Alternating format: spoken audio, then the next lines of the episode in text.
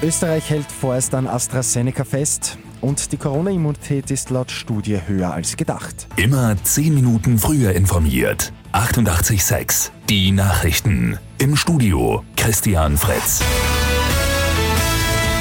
Österreich impft vorerst weiter mit dem Impfstoff von AstraZeneca. Das hat das nationale Impfgremium am Abend empfohlen.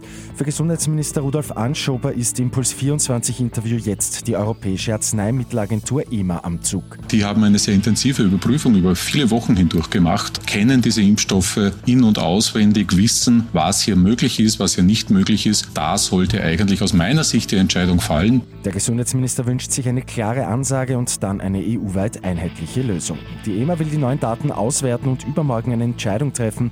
Einige Länder, darunter auch Deutschland, Italien oder Spanien, haben Impfungen mit AstraZeneca ja vorerst gestoppt. Die Ergebnisse der sogenannten Wachau-Studie liegen jetzt vor. Knapp 60 Prozent der Bevölkerung haben bei dieser Antikörperstudie teilgenommen, dazu noch weitere früher infizierte Menschen, insgesamt waren es 1300. Das Ergebnis, die Immunität hält länger an als bisher angenommen. Fast neun von zehn Menschen, die letzten März infiziert waren, haben noch stabil Antikörper. Antikörper sind laut der neuen Studie also mindestens elf Monate lang aktiv.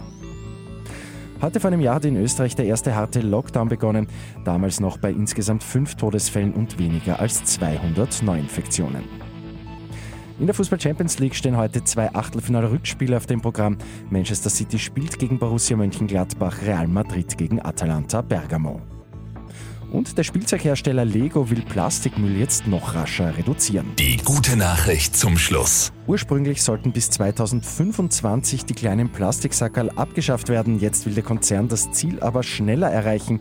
Außerdem wird im Moment an Bausteinen aus alternativen Materialien gearbeitet, etwa Zuckerrohr als Grundbaustein. Mit 886 immer 10 Minuten früher informiert. Weitere Infos jetzt auf Radio 886 AT.